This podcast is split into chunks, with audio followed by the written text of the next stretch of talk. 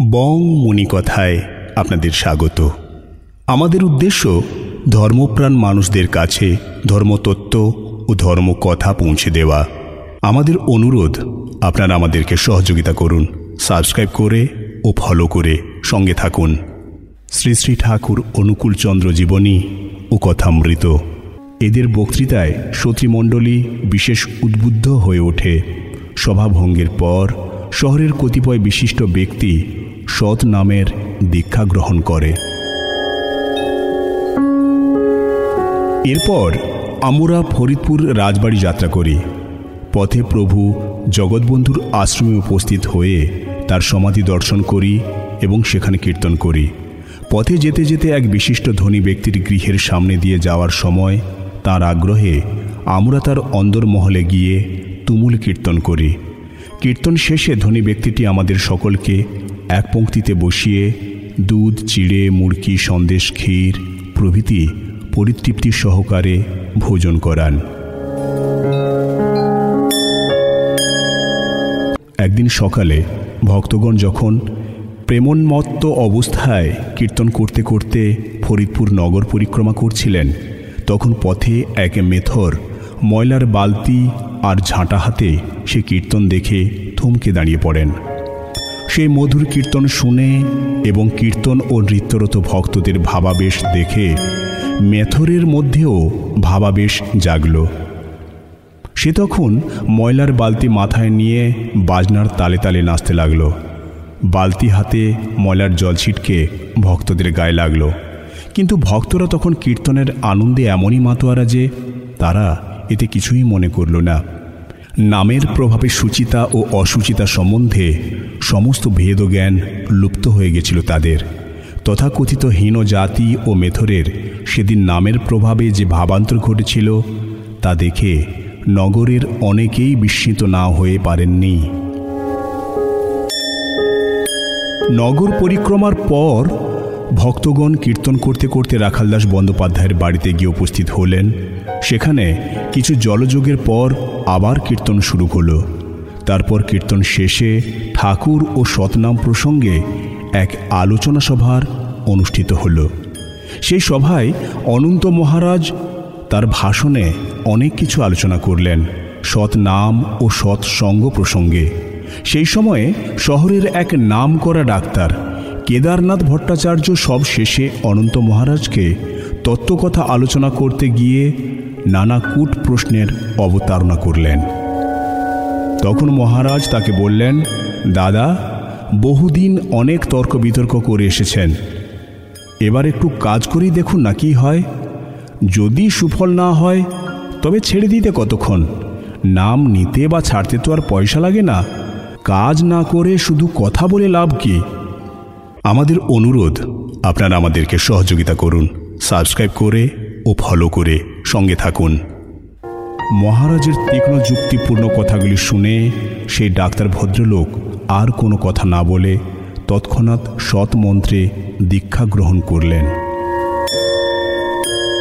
এইভাবে ফরিদপুর রাজবাড়ি ও পার্শ্ববর্তী অঞ্চলের ক্রমাগত কীর্তন ও নাম প্রচারের ফলে স্থানীয় বহু লোক সৎনামে দীক্ষিত হয়ে শ্রী ঠাকুরকে গুরুপদে বরণ করে ধন্য হয়েছিল।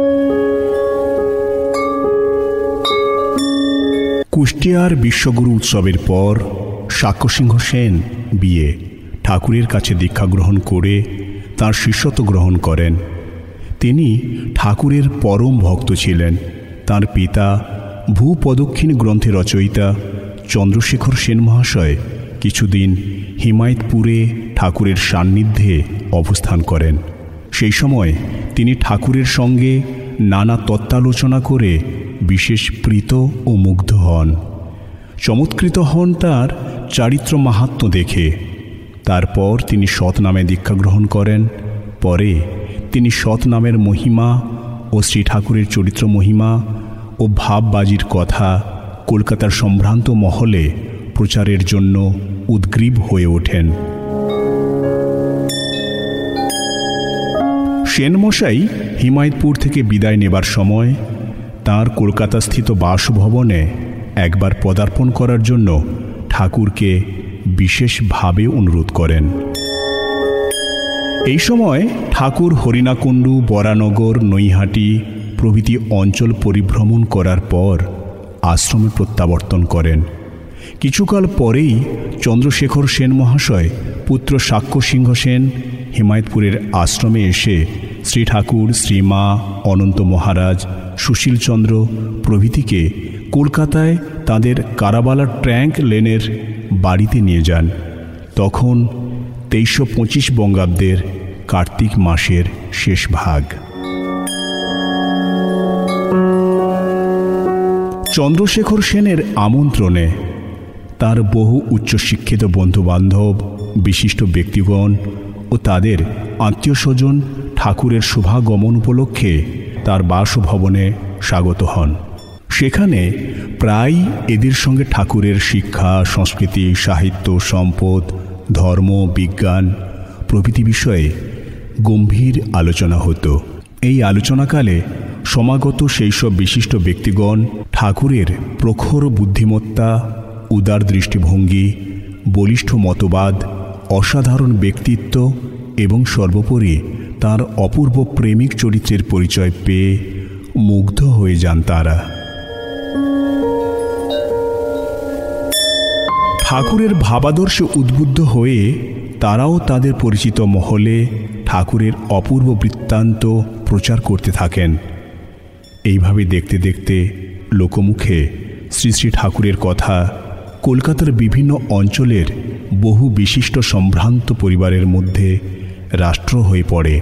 ফলে তাকে দর্শন ও তার অমীয় মধুর বাণী শোনার জন্য সেন মহাশয়ের বাড়ি প্রতিদিন বহু নরনারীর সমাগম হতো। এদের মধ্যে অনেকে সৎ নামের দীক্ষা গ্রহণ করেছিলেন। সেবার ঠাকুর চন্দ্রশেখর সেন মহাশয়ের বাড়িতে কিছুদিন অবস্থান করার পর তার হিমায়তপুর আশ্রমে ফিরে আসেন। কিছুকাল পর শ্রী অরবিন্দের কনিষ্ঠ ভ্রাতা প্রসিদ্ধ বিপ্লবী বারীন্দ্র কুমার ঘোষ আন্দামান থেকে ফিরে কিছুকাল ঠাকুরের হেমায়তপুর আশ্রমে অবস্থান করেন। ঠাকুরের উদার মনোভাব ও প্রেমিক চরিত্র, আশ্রমের সরল জীবনযাত্রা, প্রেম, প্রীতি ও সৌধার্যপূর্ণ ব্যবহারে প্রীত ও মুগ্ধ হন বারীন্দ্র কুমার ঘোষ মহাশয়। এরপর তিনি কলকাতায় ফিরে গিয়ে দেশবন্ধু চিত্তরঞ্জনের সুপ্রসিদ্ধ নারায়ণ পত্রিকায় পাবনার মধুচক্র নামক প্রবন্ধে ঠাকুর ও তার সৎসঙ্গ বিষয়ে গভীরভাবে আলোচনা করেন। তত্ত্ব ও তথ্যপূর্ণ তাঁর এই আলোচনা পাঠ করে কলকাতা ও মফস্বল অঞ্চলের বহু শিক্ষিত ব্যক্তি ঠাকুরের সৎসঙ্গ প্রতিষ্ঠানের গৌরবময় কাহিনীর সঙ্গে পরিচিত হয়ে ওঠেন।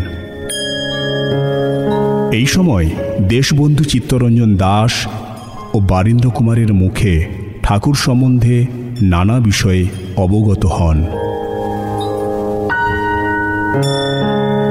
এই সময় উনিশশো উনিশ সালের আগস্ট মাসে কলকাতার ঠাকুরের অবস্থানের জন্য সাত নম্বর ঈশ্বর মিল বাইলেনের বাড়িটি ভাড়া নেওয়া হয়। ঠাকুরের মা, জননী দেবী, অনন্ত মহারাজ, অশ্বিনী বিশ্বাস, সুশীলচন্দ্র বসু, সতীশচন্দ্র জোয়াদ্দার প্রভৃতি ভক্তবৃন্দ সহ ঈশ্বর মিল বাইলেনের বাড়িতে কিছু কাল অবস্থান করেছিলেন। আমাদের অনুরোধ, আপনারা আমাদেরকে সহযোগিতা করুন, সাবস্ক্রাইব করে ও ফলো করে সঙ্গে থাকুন।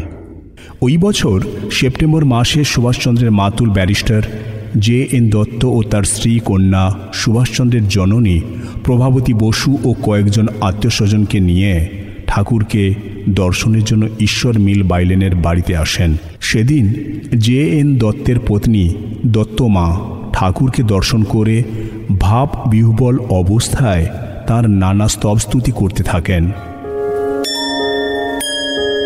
ঠাকুরের দিব্যকান্তি দর্শন করে ও তার কণ্ঠ নিঃসৃত মধুর বাণী শুনে মুগ্ধ হয়ে ওঠেন। এইসব সম্ভ্রান্ত অতিথিবর্গ। পরে সুভাষচন্দ্রের পিতৃদেব কটকের সরকারি উকিল, জানকীনাথ বসু, তার জ্যৈষ্ঠ পুত্র সতীশচন্দ্র বসু ও তাঁর পত্নী কমলবাসিনী দেবী, কলকাতা মেডিকেল স্কুলের অধ্যক্ষ ডাক্তার শশীভূষণ মিত্র, বাগবাজারের ধীরেন্দ্রনাথ চক্রবর্তী, এন্টালির সুরেশচন্দ্র মুখার্জি, ব্রহ্ম গভর্নমেন্টের রাজকর্মচারী নিবারণচন্দ্র দত্ত প্রভৃতি বহু বিশিষ্ট ব্যক্তি ওই ঠাকুরকে প্রায় দর্শন করতে আসতেন।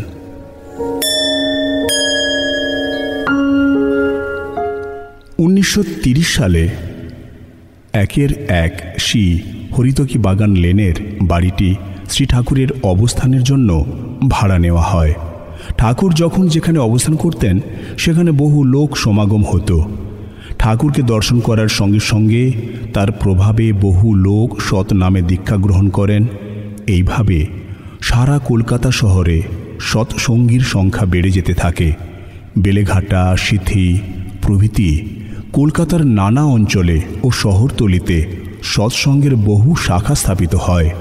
ঠাকুর যখনই কলকাতায় আসতেন, তখনই জননী দেবী ও অন্তরঙ্গ পার্শ্বদের সঙ্গে নিয়ে ওইসব শাখায় উপস্থিত হয়ে নাম, গান ও সদ আলোচনার দ্বারা স্থানীয় ভক্তদের উদ্বুদ্ধ করতেন। তেরোশো চব্বিশ বঙ্গাব্দের শেষ ভাগে ভক্তবৃন্দ সহ ঠাকুরের রাজশাহী নওগাঁ পরিভ্রমণের পর তেরোশো সাতাশ বঙ্গাব্দে কিশোরীমোহন দাস সত্যনাম প্রচারের জন্য সেখানে যান। পাবনা নিবাসী জনৈক গোস্বামী মহাশয়ের নওগাঁর অনেক শিষ্য ছিল। দুঃখের বিষয় এই, গোস্বামী মহাশয় ও তার নওগাঁর শিষ্যদের কাছে ঠাকুর সম্বন্ধে নানা নিন্দাবাদ করত। এর জন্য সেই সব শিষ্যেরা ঠাকুরের প্রতি এক বিদ্বেষ ভাব পোষণ করতেন। কিশোরীমোহন নওগাঁ যাওয়ার পর একদিন তিনি সেখানে ঠাকুরের ভাবধারা প্রচারের জন্য এক সভার আয়োজন করেছিলেন। আমাদের অনুরোধ, আপনারা আমাদেরকে সহযোগিতা করুন, সাবস্ক্রাইব করে ও ফলো করে সঙ্গে থাকুন। এইদিকে সে গোস্বামী মহাশয় তার শিষ্যদের নিয়ে ওই জনসভা পণ্ড করে দেবার চেষ্টা করতে থাকলেন। কিশোরী মোহন একথা পূর্বেই জানতে পেরে হিমায়তপুরে ঠাকুরের কাছে সংবাদ পাঠান। ঠাকুর তখন তার এক তারবার্তার মাধ্যমে কলকাতা নিবাসী সতীশচন্দ্র বসুকে জানান, আপনি যতীনদাকে নিয়ে অনতিবিলম্বে নওগাঁ রওনা হন। সৌভাগ্যক্রমে যতীন্দ্রনাথ বসু যখন হাইকোর্ট থেকে বাড়ি ফিরছিলেন, তখন ডালহসি স্কোয়ারের কাছে সুশীলবাবুর সঙ্গে তার দেখা হয়ে যায়। তারা তখন উভয় তৎক্ষণাৎ প্রস্তুত হয়ে শিয়ালদা স্টেশনে গিয়ে সাড়ে পাঁচটার দার্জিলিং মেল ধরে রাত্রি সাড়ে দশটায় নওগাঁ পৌঁছান। স্টেশন থেকে সরাসরি তারা কিশোরী মোহনের দ্বারা অনুষ্ঠিত সভায় চলে যান। তারা গিয়ে দেখলেন, সভায় তখন কীর্তন চলছে। সেই সময় পাবনার সেই গোস্বামী মহাশয় দলবল নিয়ে তার দুরভিসন্ধি সাধনের জন্য সভায় উপস্থিত ছিলেন। এই সময় কিশোরী মোহন সভায় ঘোষণা করলেন, এইমাত্র কলকাতা থেকে দুজন ঠাকুরের বিশিষ্ট ভক্ত এই সভায় এসে উপস্থিত হয়েছেন। তারা ঠাকুরের ভাবধারা সম্বন্ধে বিস্তৃতভাবে আলোচনা করবেন আপনাদের সামনে।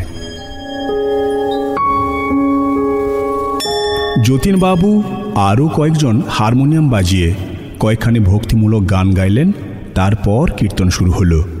সেই সব কীর্তন ও গান শুনে সভাস্থ শ্রোতারা এমন মুগ্ধ হয়ে গেলেন যে সে কীর্তন শেষ হলেও তারা কীর্তন চালিয়ে যাওয়ার জন্য বারবার অনুরোধ করতে লাগলেন। সেদিন শ্রোতাদের মনোভাব দেখে গোস্বামী মহাশয় ও তার দলের লোকেরা সভার কাজে কোনোরূপ বিঘ্ন সৃষ্টি করতে সাহস পেলেন না। সভা শেষে ঘোষণা করা হলো, পরের দিন বিকালে স্থানীয় থিয়েটার হলে একটি সভা অনুষ্ঠিত হবে। সেই সভায় কীর্তন ও ঠাকুরের ভাবধারা সম্বন্ধে ব্যাপকভাবে আলোচনা করা হবে। পরদিন বেলা চারটের সময় থিয়েটার হলে সৎসঙ্গের সভা শুরু হলো।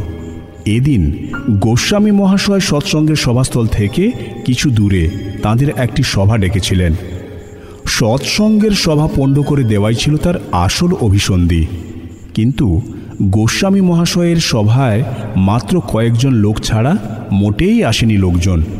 অথচ সৎসঙ্গের সভায় লোক সমাগম এত বেশি হয়েছিল যে হলঘরের ভিতরে লোক সংকুলান না হওয়ায় বাইরে অনেকের বসার জায়গা করা হয়েছিল।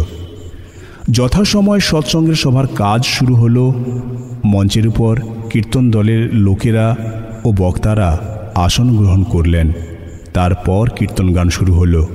সেই গানে পদের প্রথম দুটি পঙ্ক্তি ছিল। হৃদ মাঝারে দাঁড়াও এসে, দয়াল ঠাকুর দয়া করি। মনের সুখে রাখব বুকে, তোমার দুটি চরণ তরি। এই গানের বাণী ও সুর এমনই হৃদয়গ্রাহী ছিল যে এই গান শেষ হবার সঙ্গে সঙ্গে শ্রোতাগণ সমস্বরে বলে উঠলেন, আবার আবার! এই শ্রোতাদের বারবার অনুরোধে এই গানটি তিন, চারবার গাইতে হয়। এরপর কিশোরী মোহন বক্তৃতা করতে উঠলেন। সেই সময় সে গোস্বামী মহাশয় সবার এক ধারে দাঁড়িয়ে ঠাকুর সম্বন্ধে নানা কটুক্তি ও নিন্দাবাদ শুরু করলেন। কিশোরী মোহন জোরালো কণ্ঠের প্রতিবাদ করলেন। সঙ্গে সঙ্গে সভার বহু শ্রোতাও গোস্বামী মহাশয়ের নিন্দাবাদের প্রতিবাদ করে তার ও তার শিষ্যদের উপর ঝাঁপিয়ে পড়ল। তখন গোস্বামী মহাশয় অবস্থা বেগতিক দেখে প্রাণভয়ে ঊর্ধ্বশ্বাসে সভাস্থল থেকে দৌড়ে পালিয়ে গেলেন। তার শিষ্যরাও তাদের গুরুর অনুসরণ করলেন। সৎসঙ্গের উদ্যোক্তারা এইসব গোলমালের জন্য সভার কাজ স্থগিত করতে চাইলে সভার শ্রোতারা সবার কাজ চালিয়ে যাওয়ার জন্য বারবার চাপ দিতে লাগল। ফলে সভার কাজ আবার শুরু করতে হলো। সেই সভায় সুশীলচন্দ্র বসু সুন্দরভাবে ঠাকুরের ভাবধারা, নানা তত্ত্ব ও তথ্য সহকারে আলোচনা করলেন। এই আলোচনা শুনে সভার বিশিষ্ট শ্রোতারা মুগ্ধ হলেন। বক্তৃতার পর আবার একটি কীর্তন শুরু হলো এবং এই কীর্তন শেষে সভা ভঙ্গ হল। সেদিনের সভায় ঠাকুরের ভাবধারার কথা শুনে শ্রোতাদের অনেকে শহরের মধ্যে সেই সব কথা বলা বলি করতে থাকেন। তা শুনে শহরের বহু বিশিষ্ট লোক ও সাধারণ মানুষ সৎসঙ্গের শিষ্য ভক্তদের কাছে এসে ঠাকুরের কাহিনী শুনতে চান এবং সৎ নামের দীক্ষা গ্রহণ করেন। আমাদের অনুরোধ, আপনারা আমাদেরকে সহযোগিতা করুন, সাবস্ক্রাইব করে ও ফলো করে সঙ্গে থাকুন। এর কিছুদিন পর নওগাঁর বিশিষ্ট ব্যক্তিদের ইচ্ছা ও অনুরোধ ক্রমে হিমায়তপুর থেকে ঠাকুরের অন্তরঙ্গ পার্ষদ মহারাজ অনন্তনাথ, কিশোরী মোহন ও সতীশচন্দ্র গোস্বামী প্রভৃতি নওগাঁয় গিয়ে পুনরায় নাম প্রচার করেন। এই সময় নওগাঁর সৎসঙ্গের একটি কেন্দ্র প্রতিষ্ঠিত হয়। উনিশশো বাইশ সালের কথা। ঠাকুর তখন অসুস্থ অবস্থায় বায়ু পরিবর্তনের জন্য পরিবার পরিজন ও ভক্তবৃন্দ সহ কার্শিয়াং গিয়ে এক মাসেরও অধিক সময় অবস্থান করেছিলেন। সেই সময় ঠাকুরের নির্দেশে ভক্তগণ প্রতিদিন দুই বেলা হরিনাম সংকীর্তন করতে করতে সমস্ত শহর ও শহরতলি পরিভ্রমণ করে নাম প্রচার করতেন। সেখানকার অধিবাসীরা সেই নাম প্রচারের প্রভাবে ঠাকুরের জনকল্যাণমূলক আদর্শে উদ্বুদ্ধ হয়ে ঠাকুরের অনুরাগী ভক্ত হয়ে উঠলেন। কার্শিয়াংয়ে রোমান ক্যাথলিক খ্রিস্টানদের একটি কনভেন্ট ছিল। ঠাকুরের ভক্তগণ প্রায় সেখানে গিয়ে পরম প্রেমময় যিশু ও ঠাকুরের ভাবধারা সম্বন্ধে আলোচনা করতেন। এর ফলে সেখানকার মিশনারিরা যিশু ও ঠাকুরের প্রেমময় ভাবধারার মধ্যে এক অদ্ভুত সাদৃশ্য লক্ষ্য করে ঠাকুরের প্রতি বিশেষভাবে শ্রদ্ধাশীল হয়ে উঠলেন। কার্শিয়াং যাওয়ার আগে হিমায়তপুরে অবস্থানকালে ঠাকুর দুরারোগ্য এক কঠিন জ্বরে আক্রান্ত হন। সেই জ্বর ক্রমাগত এক বছর ধরে চলতে থাকে। ঠাকুরকে চিকিৎসার জন্য কলকাতায় নিয়ে গিয়ে বড় বড় ডাক্তারকে দেখানো হয়। অনেক ডাক্তার ইতিমধ্যে রোগ ধরতে না পেরে ভুল চিকিৎসা করেন। অবশেষে তাকে বায়ু পরিবর্তনের জন্য কার্শিয়াঙ্গে নিয়ে যাওয়া হয়। কিন্তু সেখানেও রোগের কোনো উপশম না হওয়ায় আবার তাকে কার্শিয়াং থেকে হিমায়তপুরে নিয়ে যাওয়া হয়। কিন্তু সেখানেও রোগ উপশমের পরিবর্তে আরও বেড়ে যেতে থাকে। আগের চেয়ে আরও দুর্বল হয়ে পড়েন ঠাকুর। ডাক্তার গোকুলবাবু কুষ্টিয়া থেকে প্রায় ঠাকুরকে দেখতে আসতেন। তিনি একদিন ঠাকুরকে বললেন, ঠাকুর, তুমি নিজে না চাইলে তোমার এ রোগ কেউ সারাতে পারবে না। এই কথা শুনে ঠাকুরের আত্মীয়বর্গ ও অন্তরঙ্গ ভক্তগণ অশ্রুসিক্ত কণ্ঠে ঠাকুরের কাছে তাদের আকুল প্রার্থনা জানে বলেন, ঠাকুর, তুমি অন্তত আমাদের জন্য দয়া করে সেরে ওঠো।